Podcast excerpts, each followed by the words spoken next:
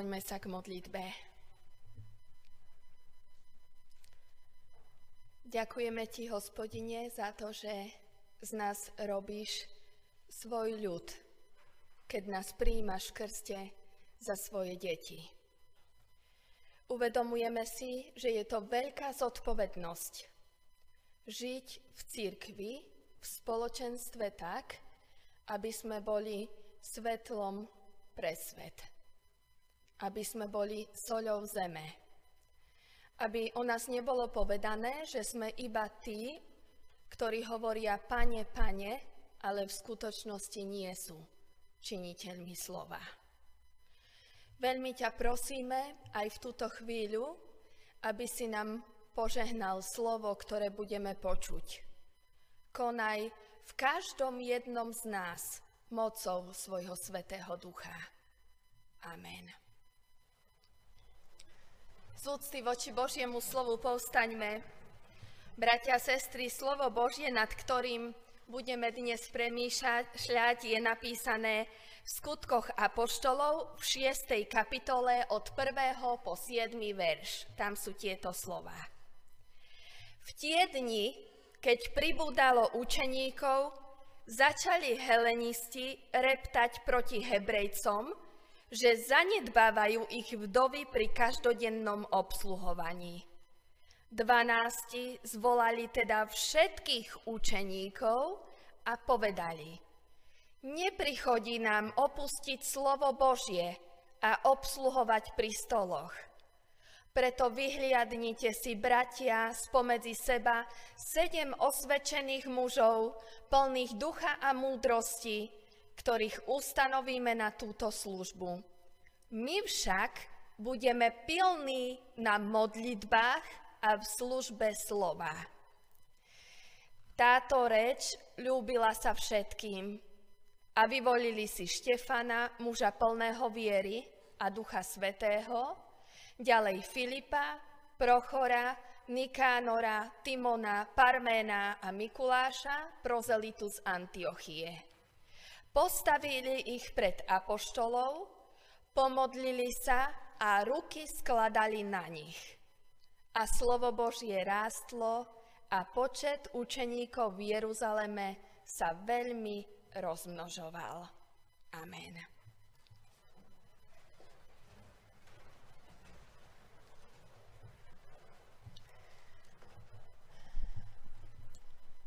Bratia a sestry, Jeruzalemský cirkevný zbor bol prvým cirkevným zborom v histórii. Vznikol hneď na letnice a vďaka moci Ducha Svetého, ktorý konal znamenia a zázraky skrze učeníkov, skrze apoštolov, veľmi rýchlo tento cirkevný zbor rástol. Ľudia boli uzdravovaní a prijímali Ježiša Krista ako svojho Boha, ako svojho pána a množstvo ľudí sa dalo pokrstiť. Hneď po prvej uh, Petrovej kázni, to bolo asi 3000, a po druhej kázni počet zrástol na 5000. A čítame, že veriaci sa k sebe skutočne správali ako bratia a sestry, že boli jedno srdce, a jedna duša. Stretávali sa spolu, modlili sa spolu, mali medzi, medzi sebou skutočne úprimné spoločenstvo dôvery a čítame napríklad aj to, že nik z toho, čo mal, nepokladal za svoje, ale že im všetko bolo spoločné. Kto by nechcel taký církevný zbor? Kto by nechcel takú církev? Církev, ktorá rastie. Kde kázané slovo má taký mocný účinok, že ľudia sa obracajú k Bohu a nastáva veľké prebudenie, kde si môžeme vzájomne dôverovať. Takúto církev, takýto církevný zbor by sme iste chceli mať. A tak si skúsme dnes všimnúť, niekoľko dôležitých princípov, ktoré si môžeme zobrať aj do nášho fungovania cirkevného zboru. Všimnime si hneď na začiatku, že Biblia členov cirkevného zboru v Jeruzaleme pomenúváva učeníci. Napriek tomu, že ich počet zrástol na 5 tisíc, čo je naozaj veľké množstvo ľudí, sú pomenovaní stále učeníci. Teda tí, ktorí sa učia od Ježiša. Byť v cirkvi naozaj znamená byť učeníkom. A zmyslom toho, že nás pokrstili, je to, aby sme sa stali učeníkmi, nasledovatelia Ježiša Krista. Tí, ktorí, ktorí sa od Ježiša učia, tí, v ktorých prebýva Boží duch a ktorí sa duchom Božím nechávajú viesť. My veľakrát v cirkvi používame taký názov, že cirkevníci, že sme cirkevníci, a, ale veľakrát to odzrkadľuje iba to, že, že sú to ľudia, ktorí iba navštevujú církev bez vzťahu ku Kristovi. Ak nás však budú iba takí církevníci, ktorí stoja bokom, bez vzťahu ku Kristovi, bez vzťahu ku konkrétnemu spoločenstvu, tak bratia a sestry potom nebudeme zvládať konflikty a problémy, ktoré zo sebou také spoločenstvo prináša. Spoločenstvo rôzne zmýšľajúcich ľudí. A áno, zase ak budeme učeníkmi, to nám nezaručí, že v našom zbore, že v cirkvi nebudú žiadne konflikty. Církev predsa tvoria hriešni ľudia. Presne ako Jeruzalemský zbor, napriek tomu, že vyzerá tak ideálne, nevyhol sa sporom a konfliktom, ani my sa im nevyhneme. Avšak ak budeme učeníkmi, Pán Boh nám ukáže a povedie nás aj v ťažkých časoch. Naučí nás, ako riešiť problémy Povedie nás cestou odpustenia a prijatia. Naučí nás, ako sa k sebe správať, aby sme sa nezraňovali a aby cirkevný zbor rástol. Nie na počte členov, ale na učeníkov.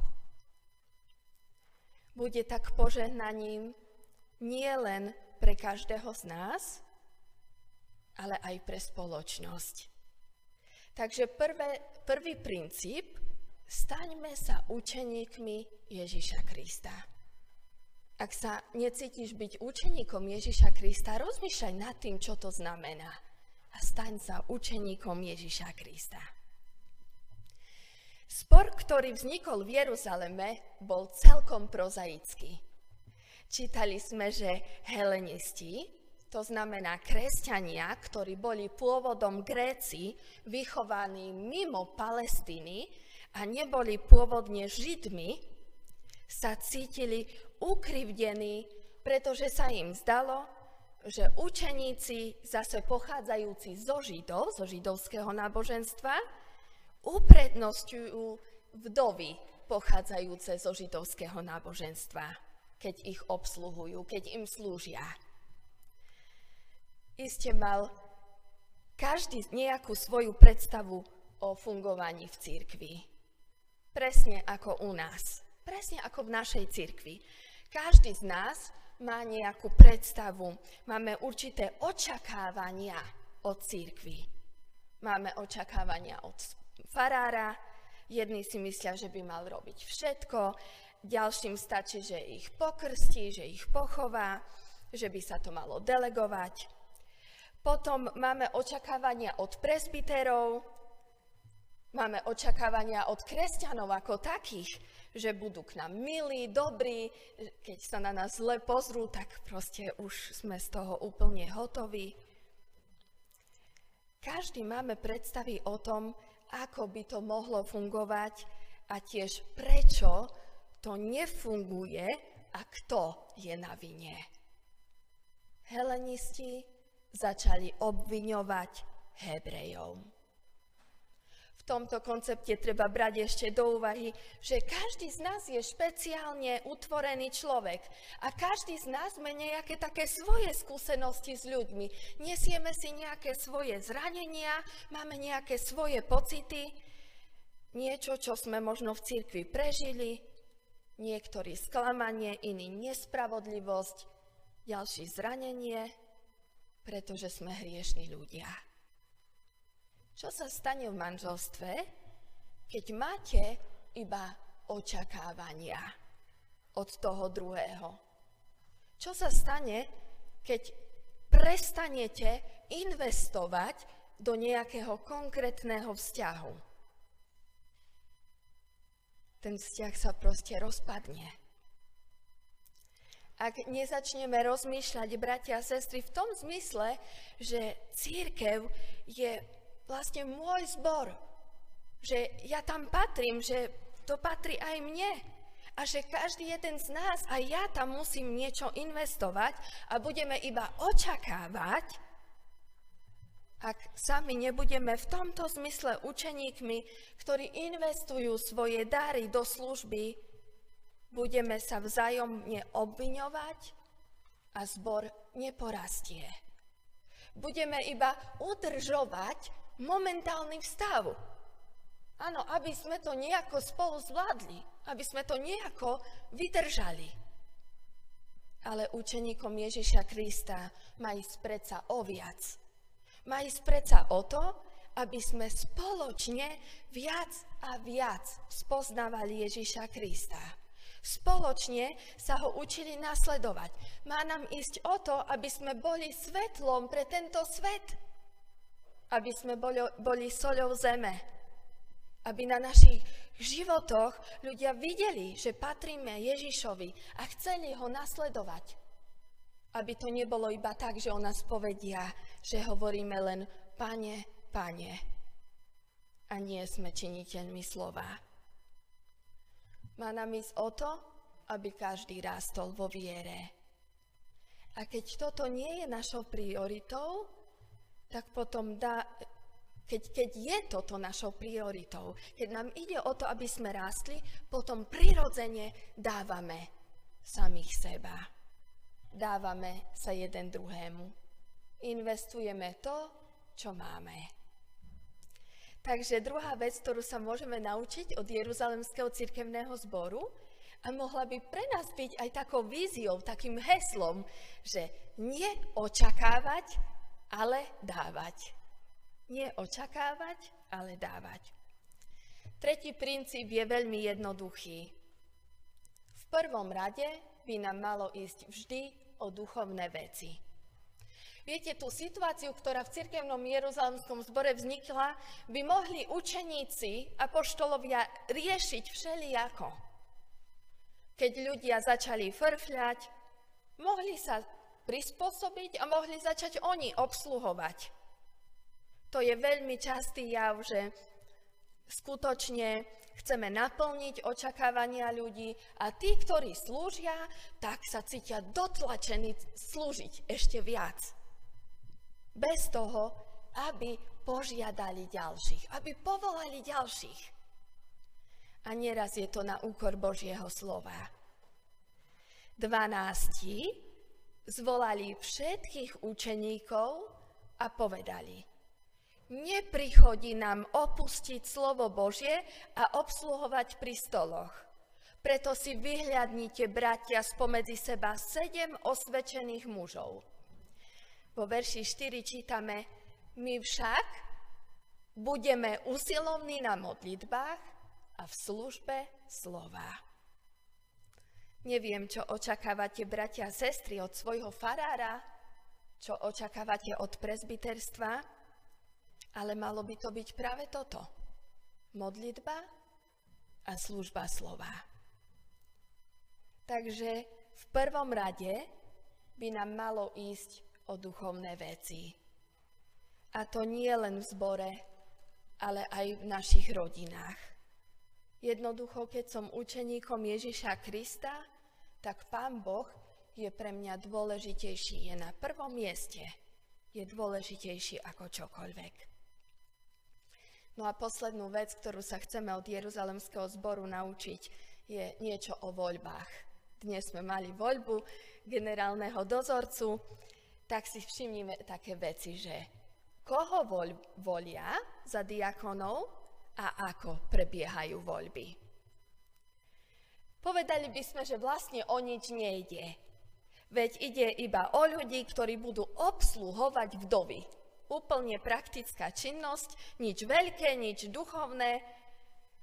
Tí ľudia nemajú kázať, ani vyučovať, proste majú prakticky pomáhať.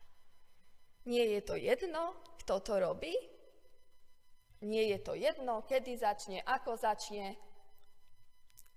Pán Boh má ale vysoké kritéria na služobníkov. Podľa jeho slova by zodpovednosť v církvi akúkoľvek mali preberať ľudia, ktorí sú osvedčení teda majú nejakú skúsenosť s Bohom, s prácou s ľuďmi, s tou samotnou službou. Mali by byť plní Ducha Svetého, to znamená, že žijú v každodennom kontakte so svojím Bohom, nechávajú sa ním viesť a radiť v bežnom živote a sú plní múdrosti a viery, tak to hovorí Božie slovo. No a teraz možno by sme sa mohli cítiť dotknutí, že veď kto je taký, veď vlastne to by nikto nemohol zastávať nejaké vedúce funkcie, lebo veď realita je veľakrát iná. Však nie sme ideálni, nie sme bez chyby. A možno by nás to mohlo dokonca odradiť od služby. Ale toto slovo nás vôbec nechce odradiť. Chce nás naopak povzbudiť chce nás povzbudiť. Áno, bratia a sestry, sme hriešní ľudia a zlyhávame a Pán Boh nás napriek tomu povoláva. Napriek tomu nás robí súčasťou spoločenstva, kde si máme vzájomne slúžiť. Povoláva nás do služby a to je veľká výsada. A práve preto každý jeden z nás chceme každý deň žiť pre Neho. Pán Boh do služby povoláva aj teba. Je pre mňa veľkým potešením, keď neostáva nikto v cirkevnom zbore bokom, ale pridávame ruku k dielu tak, ako vieme. Napríklad, ako sme to mohli vidieť aj na, na tábore, na detskom tábore, že jedni napiekli koláče, muži prišli pomôcť tými karami, ďalší boli celý čas pri deťoch. Ďalší sa možno modlili doma. Každý má svoje miesto. Nech nás to každého jedného ženie do práce slúžiť a robiť veci čo najlepšie. A úplne potom postačí, že sa necháme viesť Božím duchom. Voľby prebehli tak, že najprv tých mužov oslovili, my to voláme, že vokácio externa, teda vonkajšie povolanie. To je, keď niekto príde za tebou, všimne si a povie, ja viem, že vieš robiť to a to, mohol by si poslúžiť. A potom je tu tzv. vokácio interna, teda vnútorné povolanie, na ktorom už pôsobí duch Boží, na ktorý odpovedáš. Keď duch Boží ťa uistuje, áno, ja ťa tam potrebujem, na tomto mieste. Oba tieto povolania musia ísť ruka v ruke. To znamená, že nemôže to byť tak, že ja som presvedčená, že mám vnútorné povolanie, ale nikto ma nepovolal, nikto mi nepovol, nepovedal, že ťa treba tam a tam. A nakoniec sa modlili za nich a kladli na nich ruky. Skladanie rúk je viditeľným znamením, že títo ľudia dostávajú pomazanie Ducha Svetého pre konkrétnu službu. Dary Ducha pre konkrétnu službu. Preto je možno tak dôležitá inštalácia, ordinácia, ktorá čaká aj brata dozorcu. Takže tu nešlo iba o nejakú mienku ľudí, čo chcú a koho chcú, alebo nechcú ľudí, e, alebo koho chcú ľudia, ale jasne bolo dané najavo, že týchto ľudí, ktorí tu stoja, si vybral Pán Boh pre túto službu a že vlastne dostávajú tak verejne mandát konať v jeho mene na jeho vinici. Nakoniec čítame, a slovo Božie rástlo a počet učeníkov v Jeruzaleme sa rozmnožoval. Nech aj v našej cirkvi a v našom cirkevnom zbore rastie slovo Božie a nech sa rozmnožuje počet učeníkov. Amen.